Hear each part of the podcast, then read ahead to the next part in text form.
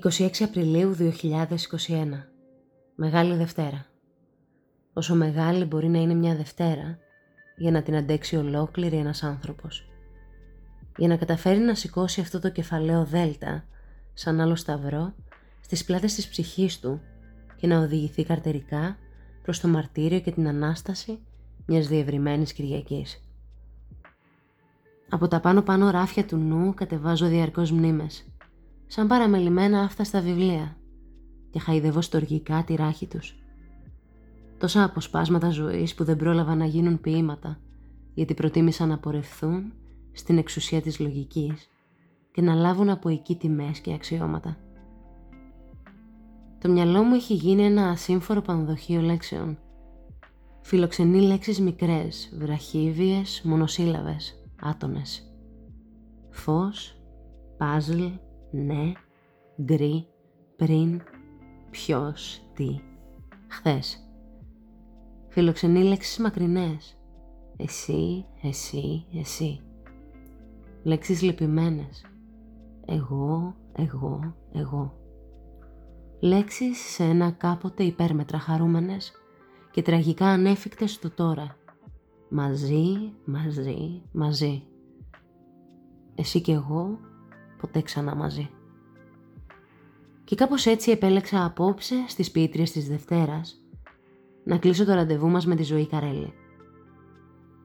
Ακούω τη φωνή της να χτυπάει τις λέξεις της στο τύμπανο της καρδιάς μου και να προκαλεί μικρά στιχουργικά θαύματα για να τα αφομοιώνει σαν διδακτέα ήλιο χρόνος. Η ποιητική της συχνότητα λειτουργεί με όρημη ταχύτητα σαν έμπειρος μετασχηματιστής της γυναικείας της ευαισθησίας. Ο εσωτερικός της παλμός κατοικεί σε ένα μονίμως δονούμενο υπαρξιακό πεδίο. Ανησυχεί και μάχεται και σκοντάφτει και πέφτει και σηκώνεται και περιμένει. Και πάλι από την αρχή. Και πάλι μάχη και πάλι πέσιμο και πάλι σήκωμα. Γιατί τελικά αυτό είναι που ορίζει την αληθινή ποίηση η γενναία αναμέτρηση με τις πληγές σου.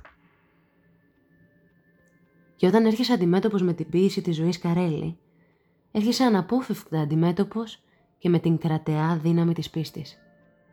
Την πίστη στην ίδια τη ζωή. Τη ζωή που μέσα από τον πόνο και τη δυσκολία γεννάει τα πιο όμορφα παιδιά.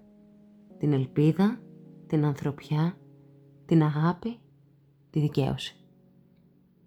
Και αυτή η ζωή με τη ζωή της, φαίνεται ότι δεν συμβιβάστηκε. Τουλάχιστον όχι εύκολα και μελοδραματικά. Μήπως το ίδιο θα έπρεπε να κάνουμε και με τη δική μας ζωή; Και ας μην μας βάφτισαν όλη ζωή.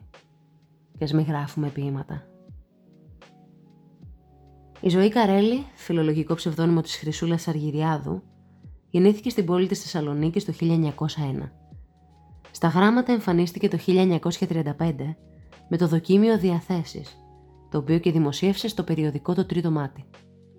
Πέντε χρόνια αργότερα, το 1940, εξέδωσε την πρώτη της ποιητική συλλογή υπό τον τίτλο «Πορεία». Πέρα από το σημαντικό έργο που έχει να παρουσιάσει στο χώρο της ποίησης, ασχολήθηκε με τη συγγραφή θεατρικών έργων και τη μετάφραση.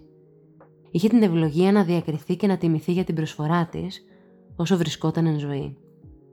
Στη γενέτειρά της, στις 16 Ιουλίου του 1998, έφυγε από τη ζωή σε ηλικία 97 ετών, αφήνοντας πίσω της μια αξιόλογη λογοτεχνική παραγωγή ως γνήσιο πνευματικό λάφυρο στις επόμενες γενιές. Τον Μάρτιο του 1997, σε συνέντευξή της στο Γιώργο Τούλα για το περιοδικό bestseller, δηλώνει «Μέθρεψαν αντίθετες εποχές Σήμερα τα πράγματα δεν έχουν την ίδια αξία. Έπαψε η αυστηρότητα του ανθρώπου προς τον εαυτό του. Η μελέτη στις μέρες μας παραγωνίζεται. Ο άνθρωπος δέχεται την άμεση επίδραση των γεγονότων που το ένα μετά το άλλο διεκδικούν τα πρωτεία. Αν συμμεριστεί κανείς τι ζητούσε άλλοτε η ζωή. Μια αντίληψη καθηκόντων και ύστερα των δικαιωμάτων. Σήμερα υπάρχουν ευκολίες, που στην ουσία είναι διευκολύνσεις στον τρόπο ζωής που φθύρουν όμως. Δεν υπάρχουν ιδέες και χωρίς ιδέες ο άνθρωπος δεν στέκεται ακέραιος.